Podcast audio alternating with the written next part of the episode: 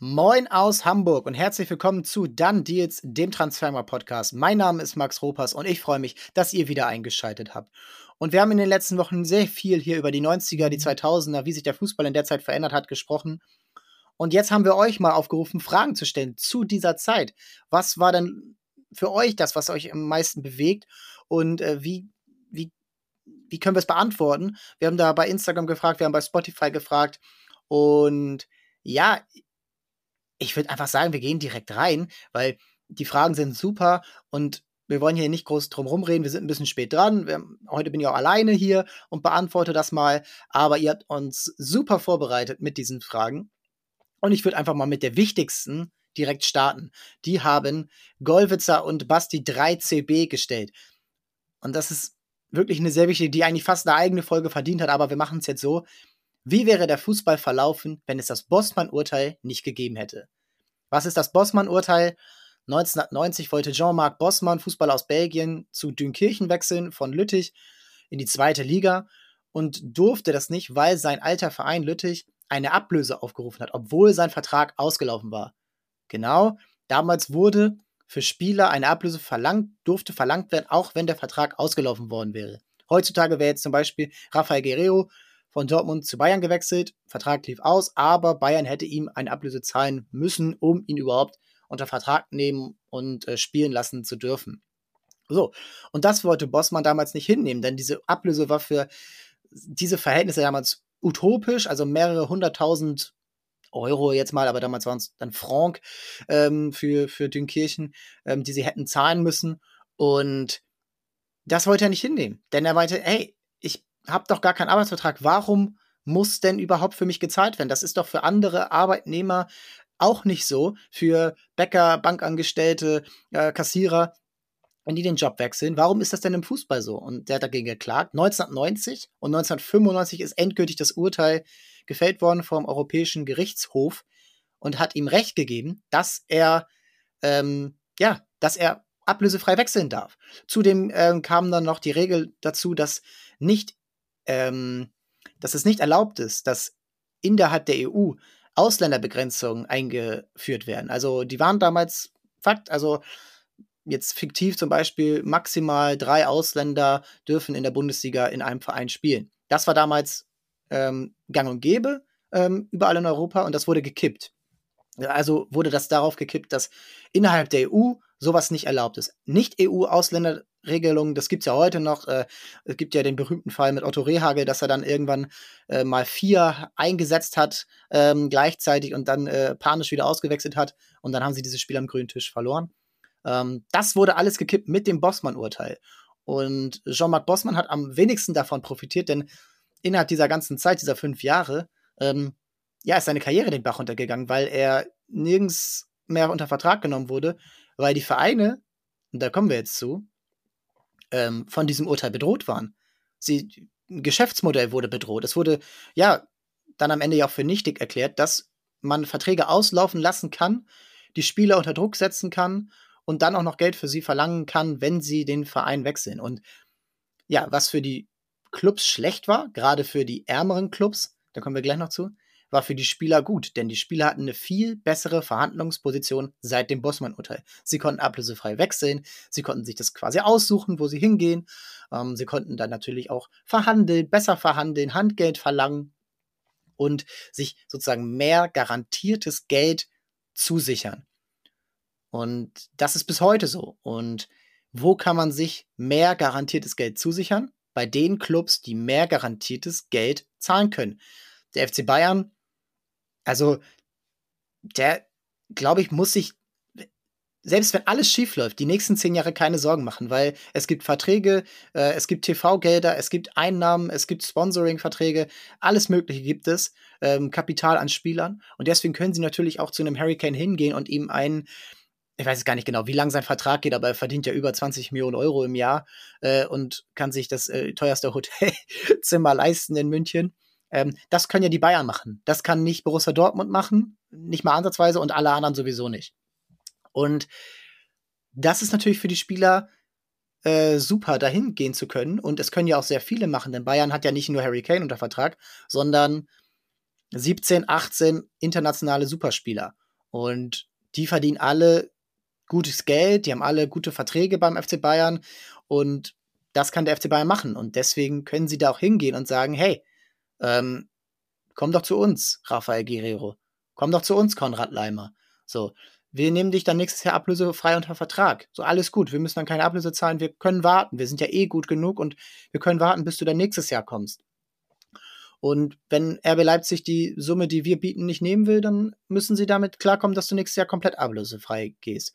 Und das ist genau der Punkt. Die reicheren Vereine haben dann die Chancen, ähm, ja, ihre gute Verhandlungsposition auszuspielen, äh, auszunutzen gegenüber den kleineren Vereinen und sagen, hey, du kannst jetzt diese 30 Millionen Euro nehmen für damals Robert Lewandowski 2013, super Beispiel, oder er kommt halt nicht. Und Dortmund hat sich dann ja entschlossen, ihn nicht zu verkaufen, weil sie ja Götze schon per Ausstiegsklausel, noch so ein Grund, äh, eigentlich auch aus dieser Zeit, ähm, dass überhaupt sowas in Verträgen stand, weil sie eh schon Götze an Dortmund verloren hatten, an Bayern, konnten sie sich dann nicht erlauben, Lewandowski auch noch zu verkaufen. Meinte Bayern, ja, okay, kein Problem, da kommt halt nächstes Jahr ablösefrei. Wir werden dieses Jahr auch Meister und wir werden auch danach die nächsten Jahre Meister. Und Lewandowski kommt zu uns und ihr verliert ihn. Und im Jahr drauf hat Borussia Dortmund gegen den Abstieg gespielt und Bayern München war nahezu unschlagbar in der Bundesliga. Und so ist das verlaufen. Und Borussia Dortmund macht das natürlich genauso mit schwächeren Clubs. Also ähm, damals kam Julian Brandt zum Beispiel für nur 25 Millionen Euro. Ähm, dieses Jahr, wen haben sie denn dieses Jahr ablösefrei verpflichtet? Ja, genau, äh, Benze Baini, ablösefrei aus Mönchengladbach. Ähm, da waren sie auch schon sehr lange einig. Und die Ablöse, die Dortmund geboten hat, wenn sie dann eine geboten haben, die wäre niemals so hoch gewesen, wie sein Marktwert ähm, ja, gewesen wäre. Und so ist alles was alles, was die aktuellen Verhandlungen im Fußball betrifft, eigentlich immer auf das Bossmann-Urteil zurückzuführen, dass Spieler sich äh, in einer guten Position finden, sich die Verträge mehr oder weniger aussuchen können, wenn sie gut genug sind.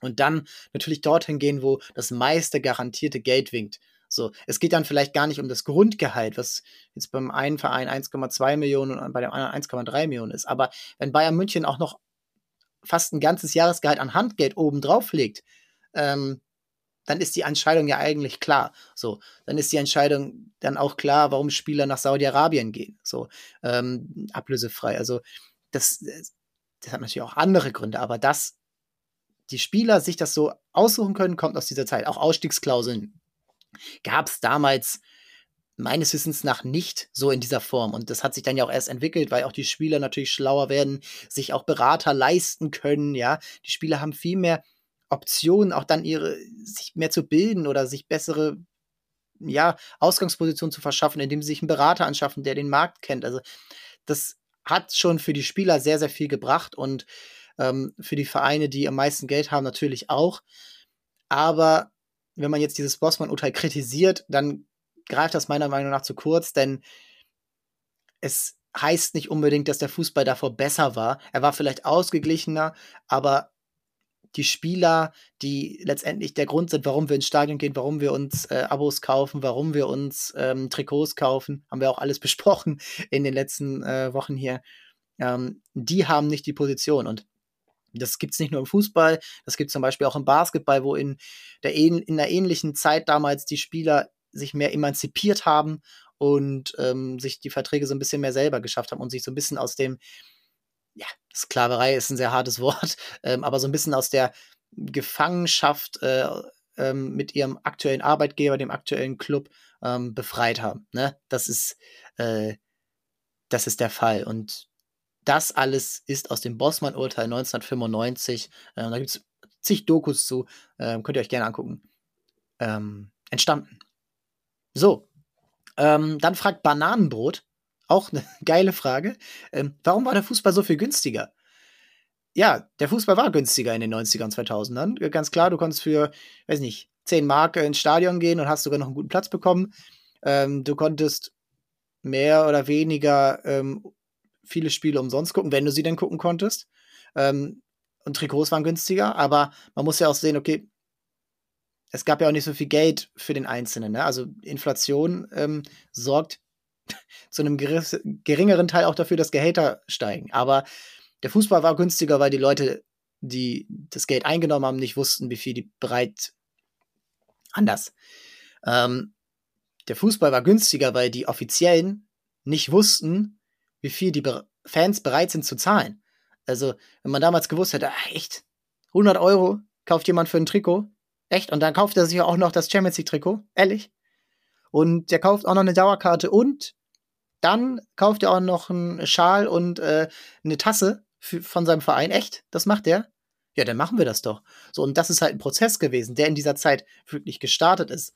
Da ist Uli Hoeneß ein, ja, ein Pionier gewesen, der sich das in Amerika abgeschaut hat von ähm, Football, Basketball und der Merchandising nach vorne getrieben hat, ähm, der natürlich auch TV-Verträge nach vorne getrieben hat, die ja auch dann äh, teuer eingekauft wurden und das muss natürlich auch wieder finanziert werden von, ähm, äh, von uns, ja, die, die dann eben das Abo bezahlen bei Premiere damals oder bei, bei Sky dann oder jetzt The Zone. Das ist ja alles das Gleiche. Und das Trikot wurde dann auch immer teurer und es wurde natürlich auch gesehen, ach echt, und das kaufen die auch noch und ach, wenn David Beckham kommt, dann können wir, ähm, dann können wir das Trikot hier so vermarkten dann können wir vielleicht sogar noch fünf Euro mehr nehmen. Und all das ist ja aus dieser Zeit entstanden. Ähm, aber nicht aus gutem Grund oder aus, ähm, ja, äh, aus äh, Gutmütigkeit den Fans gegenüber. Ähm, das ist einfach mangelndes Wissen gewesen, warum der Fußball günstiger war. Und natürlich konnte man auch nicht so viel Geld nehmen in einem maroden Stadion wie in einer modernen Allianz Arena.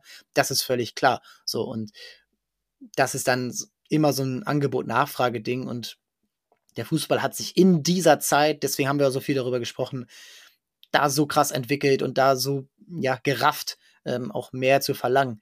Schön ist das vielleicht nicht, aber ohne das Geld, was da reingekommen wäre, hätten wir jetzt nicht diese Stadien, hätten wir jetzt nicht diese überragenden, ausgebildeten Fußballer, die dann auch Spaß machen, ähm, wenn man sich das anguckt, äh, diesen auch guten Teamfußball, kommen wir gleich noch zu. Ja, das ist einfach der Grund dazu. Ähm, Sir Chilian hat gefragt, echter Fußball, äh, warum war es echter Fußball und keine Geldmacherei bei Spielern UEFA? Ja, selbe Richtung.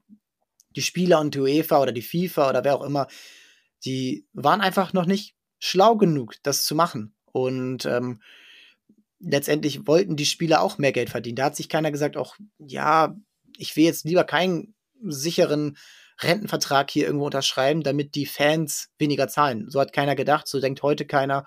Und jeder, der uns da auch aus dieser Zeit so ein bisschen was anderes erzählen will, Experten, die aus der Zeit kommen, ähm, da vielleicht ein bisschen skeptisch sein.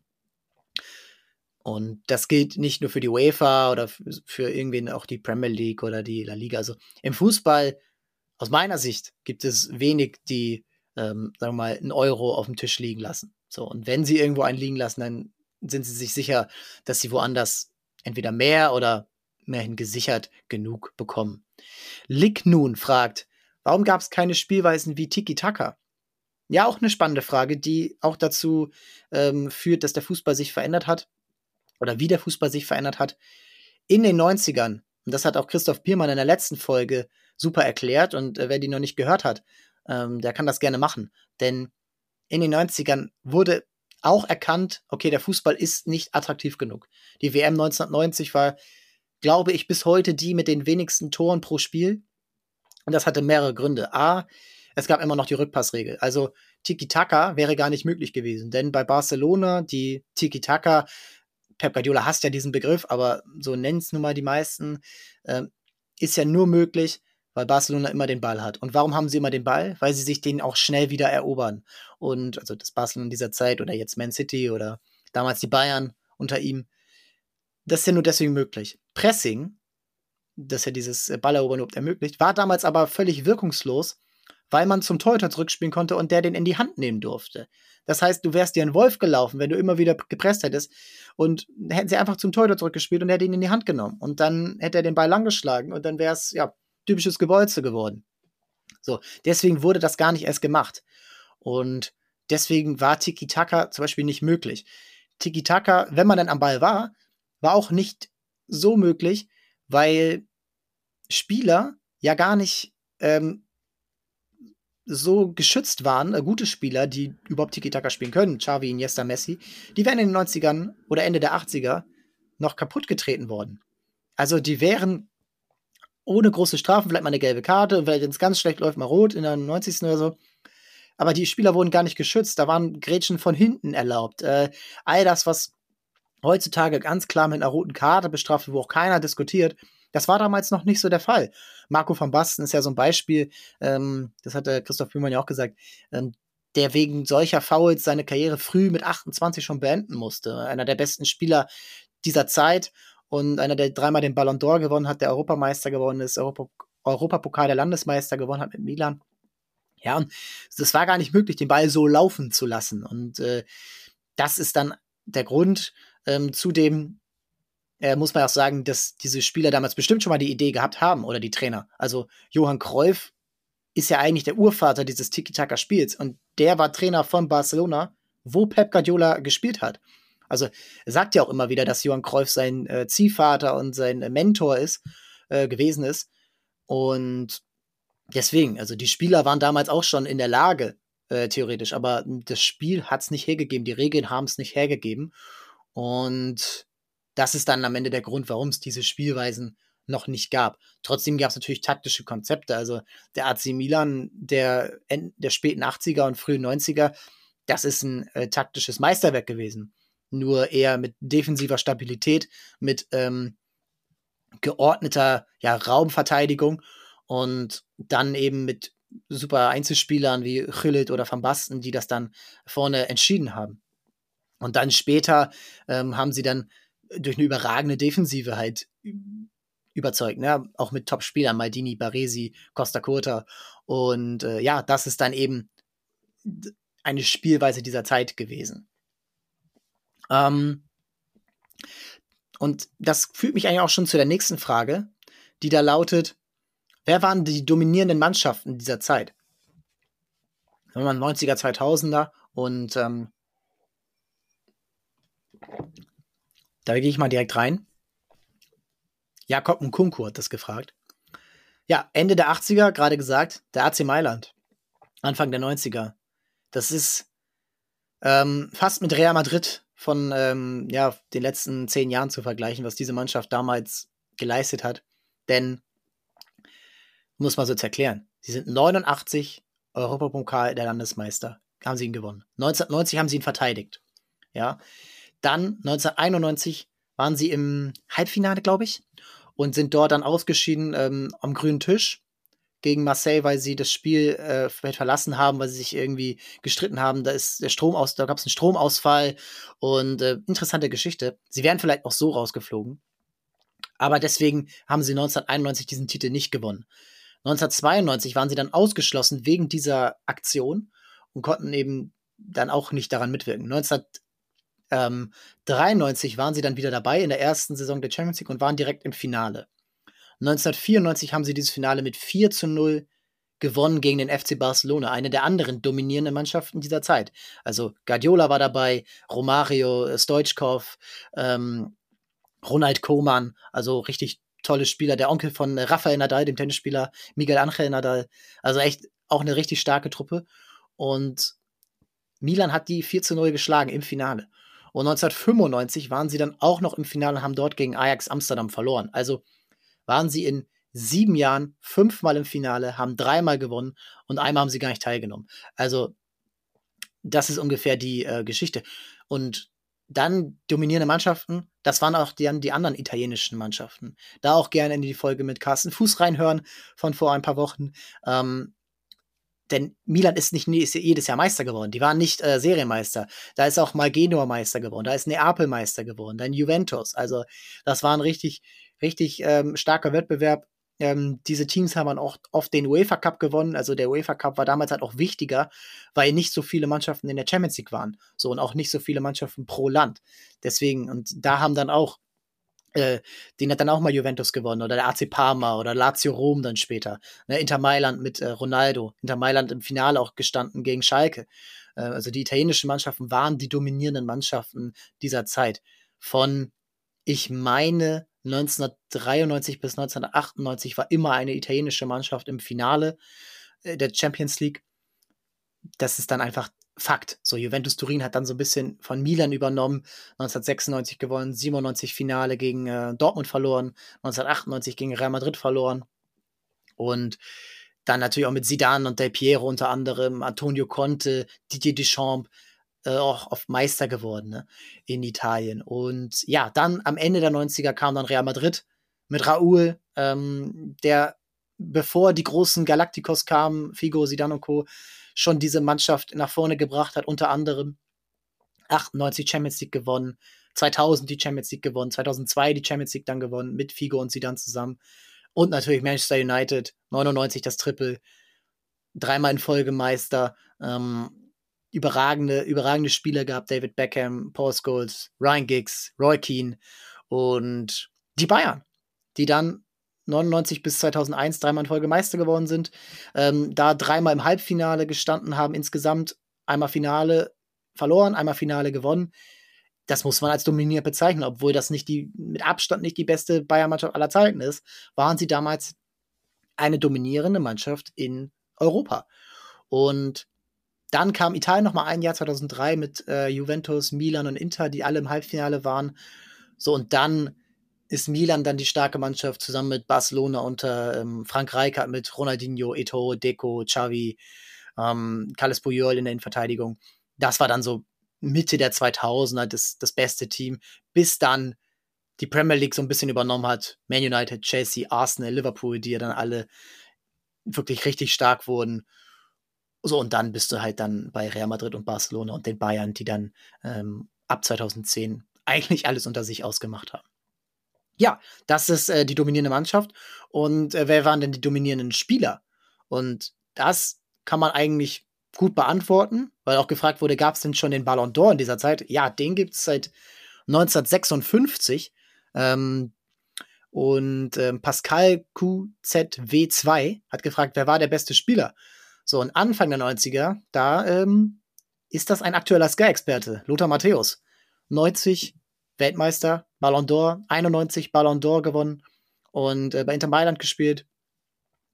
Das ist der beste Spieler dieser Zeit gewesen. Äh, äh, einer der besten. Ne? Ein kompletter Mittelfeldspieler, konnte alles verteidigen, dribbeln, passen, Tore schießen.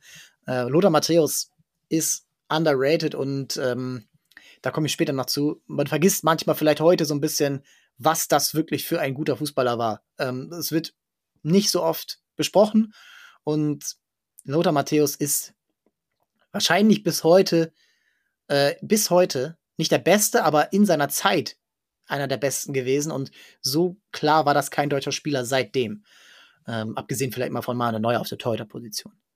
Ähm, in dieser Zeit natürlich Marco van Basten, habe ich eben schon erwähnt, der drei Ballon d'Ors gewonnen hat, bis er 28 war und dann seine Karriere beenden musste. Also, was wäre gewesen, wenn er nicht so oft verletzt gewesen wäre und wenn er dann hätte auch noch länger spielen können? Über Van Basten würden wir, glaube ich, heute als einen der Top 10 Spieler all time sprechen. Franco Baresi, bester Innenverteidiger dieser Zeit beim AC Milan. Roberto Baggio natürlich, ähm, der Mann mit dem Pferdeschwanz. Dann Paolo Maldini muss man nennen, für mich der über die gesamte äh, 90er Zeit, also das Jahrzehnt, der beste Spieler. WM 94 überragend äh, bei Milan, einer wahrscheinlich der beste Spieler äh, der talentierteste, der auch zu diesen überragenden Fabelzahlen geführt hat. 14 Gegentore in einer Saison mal nur. Romario, WM 94, Christo Stoichkov, Stoichkov, ähm, Barcelona-Spieler, Bulgare, äh, alle auch bei der WM 94 überragend gewesen. Die waren ja im Halbfinale mit Bulgarien, das kann man sich heute gar nicht mehr vorstellen. Ja, George Hadji, zu dem kommen wir später noch. Ähm, und dann ab 95, 96 ist es dann Ronaldo, der der ja die Welt erobert äh, mit seinen Toren, mit seinen Dribblings. Zinedine Zidane kommt mehrmals zum Vorschein nach seinem Wechsel zu Juventus Turin, hatte EM 96, war schon ein starkes Turnier von ihm. Und dann natürlich 98 mit dem Doppelpack im Finale, Ballon d'Or in dem Jahr, Weltfußballer. Und in der Zeit natürlich dann die Namen, die jetzt auch für die Fans und wahrscheinlich auch viele Hörer ähm, dieses Podcasts, ja, schön klingen. Rivaldo, Figo, David Beckham, Raoul, äh, André Shevchenko, Thierry Henry, die dann Ende der 90er wirklich so alles übernommen haben. Gabriel Battistuta muss man natürlich nennen. Äh, Francesco Totti, der auch eine richtig lange Karriere hatte. Ja, und ähm, den Ballon d'Or gehen wir mal kurz durch. Wer hat den gewonnen? Also Matthäus 1990, 91, dann Van Basten, Roberto Baggio, Christo Stoichkov 94, George Weah 1995, der erste Nicht-Europäer, der diesen ähm, Award gewinnen durfte. Matthias Sammer 1996 als Europameister. Und dann Ronaldo 97, Zinedine Zidane 98, Rivaldo 99, Figo 2000, 2001 Michael Owen. Ähm, ob das so berechtigt war, können wir an anderer Stelle diskutieren. Und dann 2002 Ronaldo, 2003 Nedved, 2004 Shevchenko und dann 2005 Ronaldinho und äh, ab dann Cannavaro, Kaka und dann Ronaldo, Messi, Ronaldo, Messi, Ronaldo, Messi.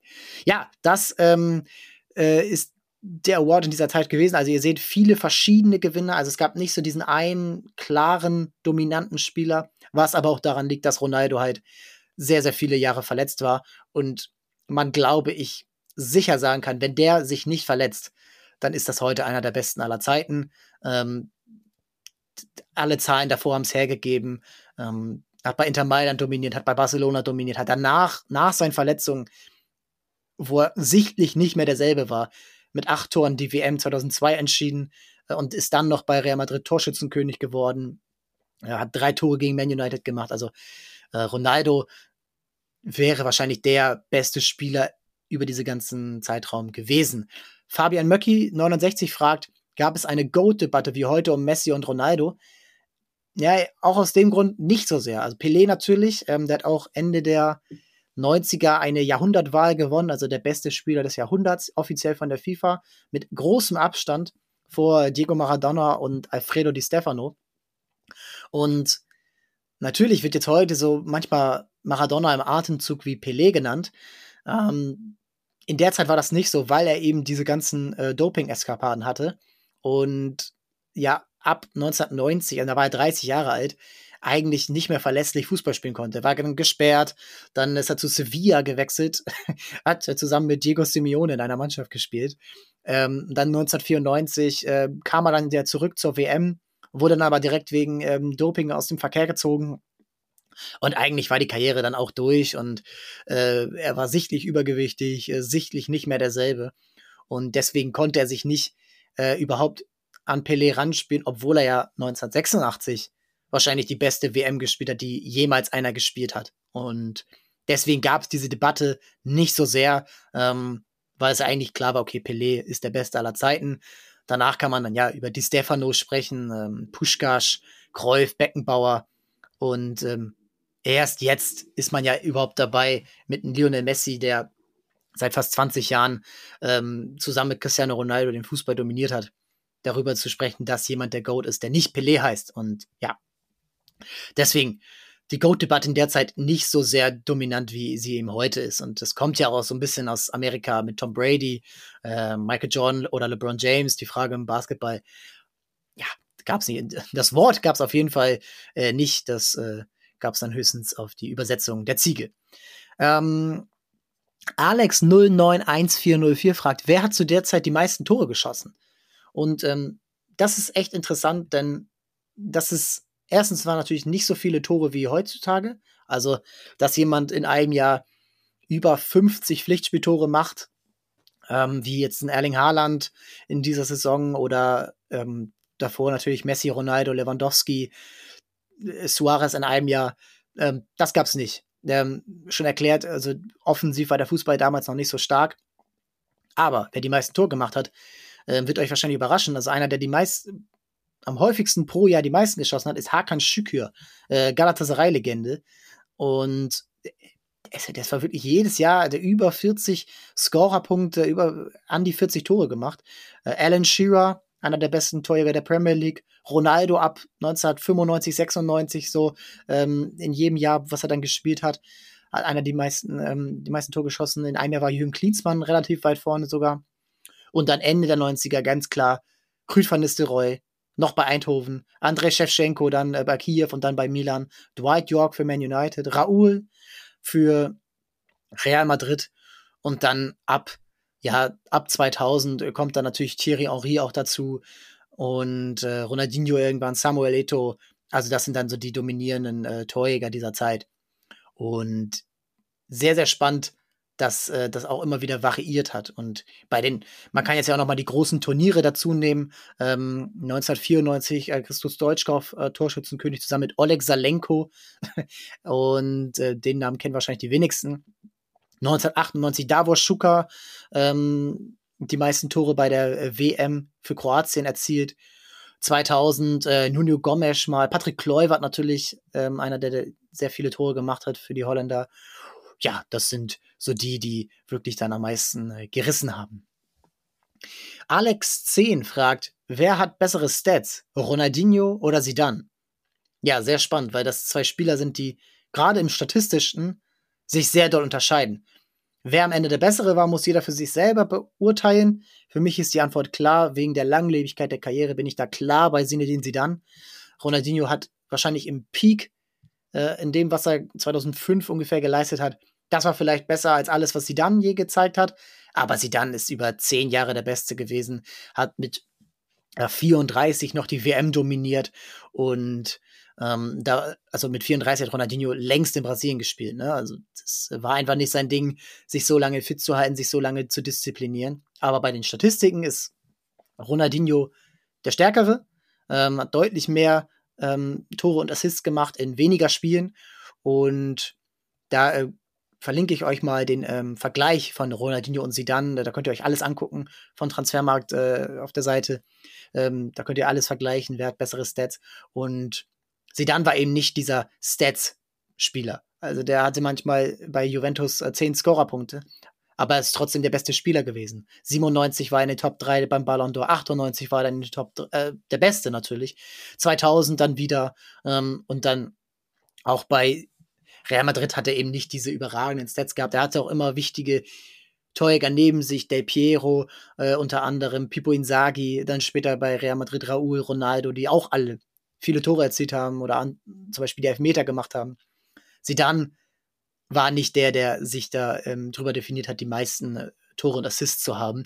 Bei Juventus Turin ging es einfach auch darum, einfach 1 zu 0 zu gewinnen und nicht 5 zu 3. Jetzt denkt man ja klar, 5 zu 3 ist besser für Juventus Turin und viele andere italienische Clubs. Äh, das wäre viel zu viel Stress gewesen, da drei Gegentore zu bekommen. Und sie dann hat sich da eingereiht und äh, hat dann aus dem gemacht, äh, das meiste gemacht, was möglich ist. Und ähm, deswegen hat Ronaldinho die besseren Stats. Ähm, dann fragt Olli, ähm, welche Clubs hatten die meisten Transferausgaben? Und ähm, das ist sehr spannend, denn das ist ganz anders als heute. Ähm, vielleicht gar nicht die Namen der Clubs, denn Real Madrid ist auch da auf Rang 2, aber Inter Mailand auf 1, Lazio auf 3, der AC Milan auf 4 und der FC Barcelona auf 5. Keine englischen Clubs, keine deutschen Clubs, ähm, keine äh, Pariser Clubs. Ähm, das waren die Clubs, die in der Zeit am meisten ausgegeben haben. Äh, über zehn Jahre äh, landen wir da so bei am Ende. Ähm, da hatten wir, glaube ich, bei so 200 Millionen. Äh, auch das verlinke ich euch in den äh, Shownotes. Da könnt ihr mal raufklicken, da könnt ihr euch auch alles filtern. Okay, wer hat in dem Jahr am meisten ausgegeben, wer hat in dem Jahr am meisten ausgegeben. Das würde jetzt äh, zu viel Zeit einnehmen und auch wahrscheinlich nicht so interessieren. Ähm, und man kann sich es eh nicht merken, wer dann in welchem Jahr am meisten ausgegeben hat. Dafür ist Transfermarkt ja da. Von den Transferausgaben zu dem anderen ähm, Punkt, der bei Transfermarkt sehr wichtig ist, Marktwerte. Und da fragt Willi 201009, wie viel wären Ronaldo, also der Brasilianer, Ronaldinho und Zidane heute wert? Und da mache ich es mir jetzt mal einfach und spreche darüber, was der höchste Marktwert von ihnen in dieser Karriere gewesen wäre. Und ähm, das ist wahrscheinlich auch das, was am meisten interessiert. Und Ronaldo, der junge Ronaldo, der bei Barcelona und dann bei Inter Mailand gespielt hat, ähm, der wäre heute sehr viel wert. Denn er wäre der wertvollste Spieler der Welt. Denn es war er auch damals, er war zwischenzeitlich der teuerste Spieler der Welt. Und wir müssen dann einfach ganz klar sagen, das, was heute Erling Haaland und ähm, Kylian Mbappé wert sind, das wäre Ronaldo damals auch wert gewesen. Also, oder das wäre er heute auch wert. Dieser Ronaldo ist unvergleichlich. Dieser Ronaldo ist transcendent und jetzt muss man mal kurz gucken. Er ist damals 1996 für 15 Millionen Euro von Eindhoven zu Barca gewechselt. Ein Jahr später für 26 Millionen von Barca zu Inter. Das ist heute fast das Zehnfache. Also es wäre ungefähr in der Mitte von diesen Ablösungen wäre das das Zehnfache. Also Haaland und Mbappé sind 81 Millionen Euro wert, laut Transfermarkt aktuell. Und Ronaldo hat noch mehr Talent. Also auf jeden Fall als Erling Haaland, er ist äh, Dribbling stärker. Und Kian Mbappé, ich glaube, dass Kian Mbappé sich so ein bisschen seinen Marktwert, und das klingt blöd bei 81 Millionen, aber ein bisschen zu klein macht, weil er einfach immer noch bei Paris Saint-Germain spielt. Und das ist natürlich dann das ist natürlich dann einfach, ähm, was Ronaldo damals geleistet hat. Er ist wirklich bester Spieler der Welt mit 20, 21, 22 Jahren ähm, vor der WM 98. Das war der Höhepunkt überhaupt. Und heutzutage wäre so ein Spieler, der auch sowas schon vorzuweisen hat, der schon bei Inter und bei Barcelona und so gespielt hat, der wäre 200 Millionen Euro wert. Ähm, nagel ich jetzt nicht auf die aktuelle Zahl wert, äh, Zahl fest, aber das wäre so. Ronaldinho hatte seine Prime etwas später, ähm, also mit, 23, mit 24 bis 26. Und trotzdem war auch er der mit Abstand beste Spieler in dieser Zeit. Und ähm, auch bei Ronaldinho können wir mal reingucken, also weil der hatte ja sogar noch äh, Marktwerte. Ähm, Ronaldo hatte übrigens seinen höchsten Marktwert von 45 Millionen Euro 2004. Ähm, da war er schon, da war er schon 28 Jahre alt. Ronaldinhos höchster Marktwert sind 80 Millionen Euro mit 27, mit 27 damals ähm, 2007. Und ähm, das war ja schon nicht mehr der aller, allerbeste Ronaldinho. Der war zwei Jahre davor. Und ich glaube, dass Ronaldinho auch in, diesen, in dieser Sphäre gewesen wäre. Also 180, 200 Millionen Euro. So ein Spieler, der so dynamisch ist, der so technisch stark ist, der aber auch aus 30 Metern Tore schießen kann, der der den Nebenmann sieht. Ronaldinho auch immer mit die meisten Assists gehabt in diesen Jahren. Ähm, der hat Spaß gemacht, der hat, äh, das zählt auch irgendwo in den Marktwert rein, der hat, äh, der hat, ähm, der hätte heutzutage wahrscheinlich die meisten Instagram-Follower, wenn er da auch noch ein paar Tanzvideos hochlädt. Also all das ist, das ist jetzt nicht so wichtig für den Marktwert, aber auch rein sportlich wäre er auf diesem Level, also wirklich 180 bis 200 Millionen Euro. Dazu schon Weltmeister, dazu schon Champions League-Sieger. Da braucht man nicht viel zu sagen. Bei Zinedine Zidane, ähm, ohne ihm zu nahe zu treten, wäre es, glaube ich, ein kleines bisschen geringer, aber auch mindestens 160, 170 Millionen Euro. Er ist ja für damals 150 Millionen Mark gewechselt, ähm, 2001, also 75 Millionen Euro, 77,5, glaube ich, offiziell. Und da war er ja schon 28, also auch der wäre in diesen Sphären heutzutage. Ähm, die Ablösesumme müsste man jetzt vielleicht nicht so sehr ähm, nicht so sehr ins Gewicht stellen, denn alle Spieler sind auf verschiedenen ähm, Punkten in ihrer Karriere gewechselt. Also Ronaldinho ist mit 23 von PSG zu Barcelona gewechselt. PSG damals, ja, Mittelklasse-Club in äh, Frankreich. Die konnten nicht viel mehr verlangen als 30 Millionen Euro. Und das war schon sehr viel. Und er war ja schon Weltmeister zu der Zeit. Ähm, Ronaldo ist sehr früh gewechselt und Barcelona hat dann auch, glaube ich, ein bisschen, ja, Geldnot gehabt ähm, in dem Jahr, dass sie ihn überhaupt dann äh, verkauft haben. Und Zinedine Zidane, ja, das war das Maximum, ähm, was damals gezahlt wurde. Es war über acht Jahre lang der Rekordtransfer. Also das kann man nicht so vergleichen. Bei den Marktwerten würde ich sie so mehr oder weniger auf demselben ähm, Level einordnen und dann eben, wer ein bisschen jünger ist, für den wird ein bisschen leicht, ähm, bisschen höher bewertet, deswegen Ronaldo, dann Ronaldinho und dann Zidane. Aber so ist es nun mal. Sie dann halt eben halt äh, eine relativ schmale Wachstumskurve, war jetzt nicht der überragende Star mit 20 Jahren irgendwo in Frankreich äh, bei, bei Cannes und dann bei Bordeaux und ist dann ja auch erst mit 24 zu ähm, Juventus Turin gewechselt äh, für relativ geringes Geld, ich glaube 3,5 Millionen Euro oder so. Und er hat sich dann nach und nach diese, diese, dieses Standing und auch diese Skills und alles erarbeitet ja, ähm, auch die Frage, was würdet ihr Ronaldinho in seiner Prime geben? Also ja, 81 Millionen Euro. Ähm, andere wertvolle Spieler in dieser Zeit, David Beckham natürlich, ähm, für den sehr viel gezahlt worden wäre, auch eben wegen Marketing. Das muss man eben dann äh, mit reinziehen. Ähm, die 35 Millionen Euro 2004, äh, 2003 wären wahrscheinlich ein bisschen wenig gewesen. Luis Figo auf jeden Fall. Ähm, der junge Hernan Crespo war einer der wichtigsten äh, oder wertvollsten Spieler, auch einer der teuersten Spieler. Raúl, auf jeden Fall, der ist ja nun mal nie wirklich gewechselt bis 2010 zu Schalke. Also auch der hätte aber trotzdem einen hohen Marktwert gehabt, weil er eben ja schon in jungen Jahren so gute Zahlen aufgelegt hat, so viele Erfolge gefeiert hat, so, so ja auch in den wichtigen Momenten eben da war. Ja, Rivaldo, ähm, das sind so die Spieler, die dann in der Zeit den höchsten Marktwert gehabt hätten.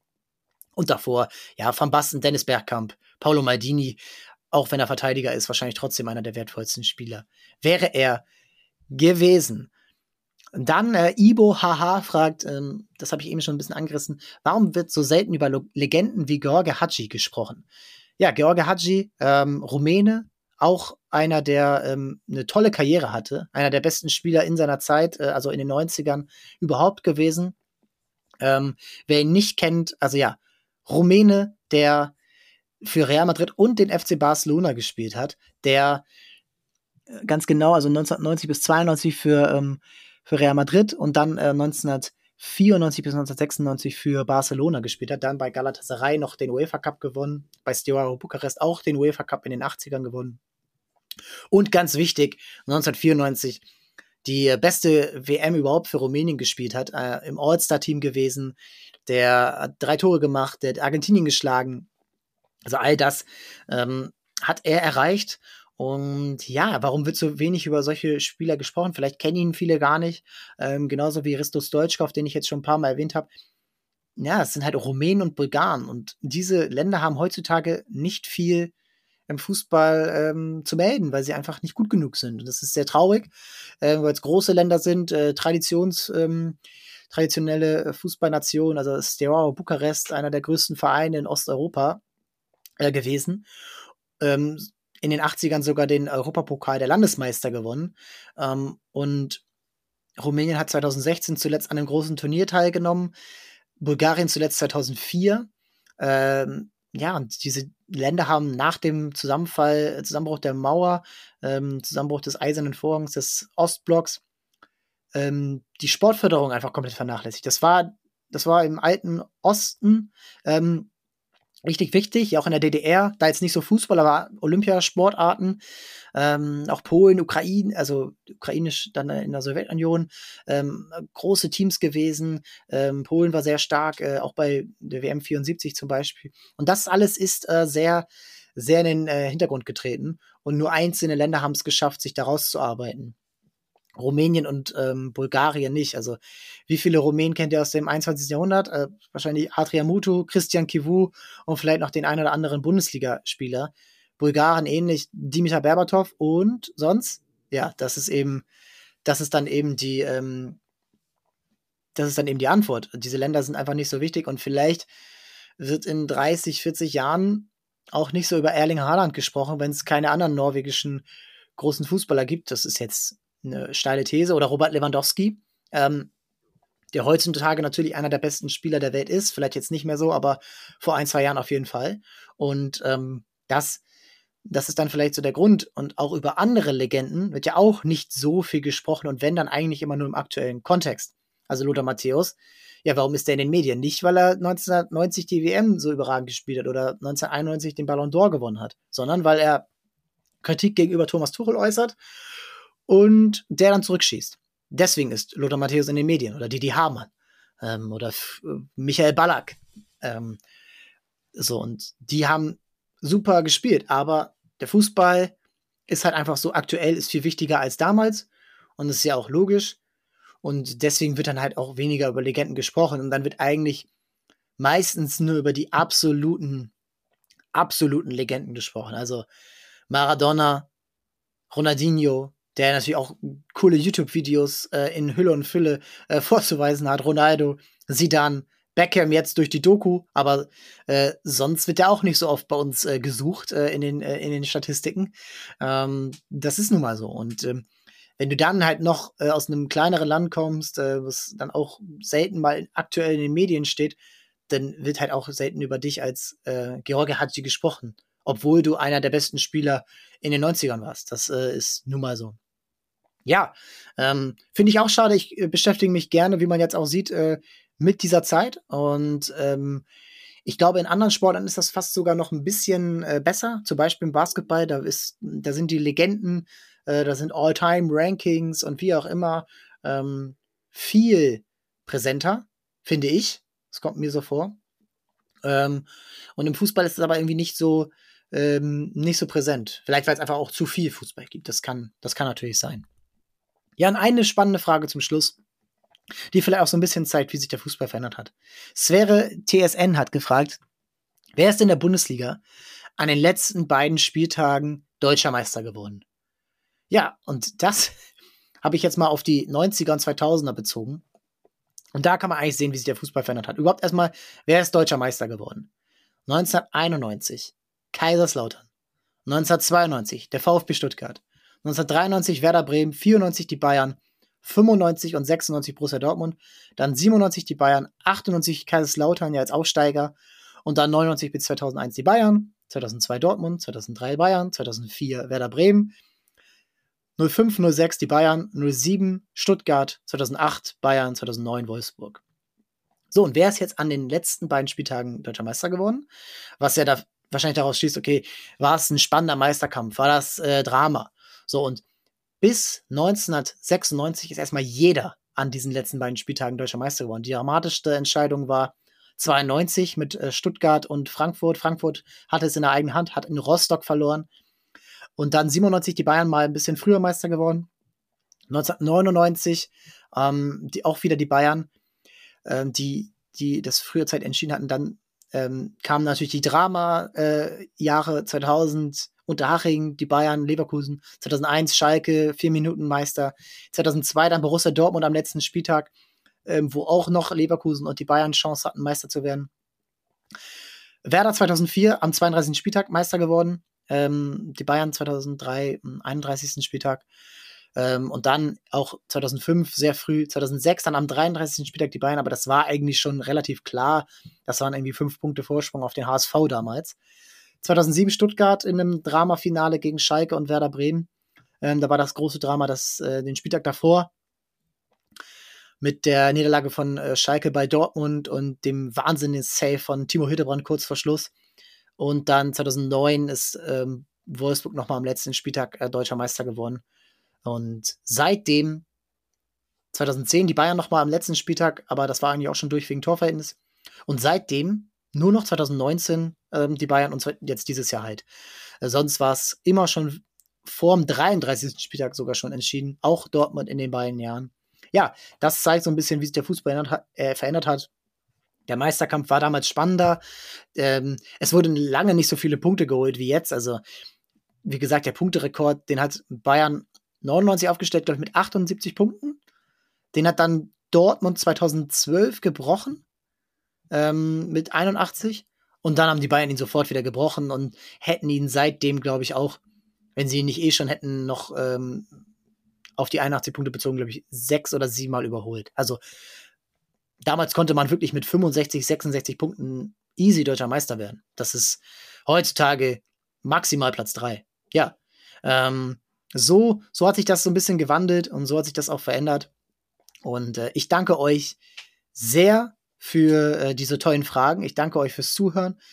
Kommende Woche geht's weiter. Donnerstag dann wieder auf jeden Fall pünktlich um 5 Uhr. Und ich freue mich, dass ihr weiterhin einschaltet, dass ihr weiterhin dabei seid und ähm, dem Podcast so treu bleibt. Vielen Dank.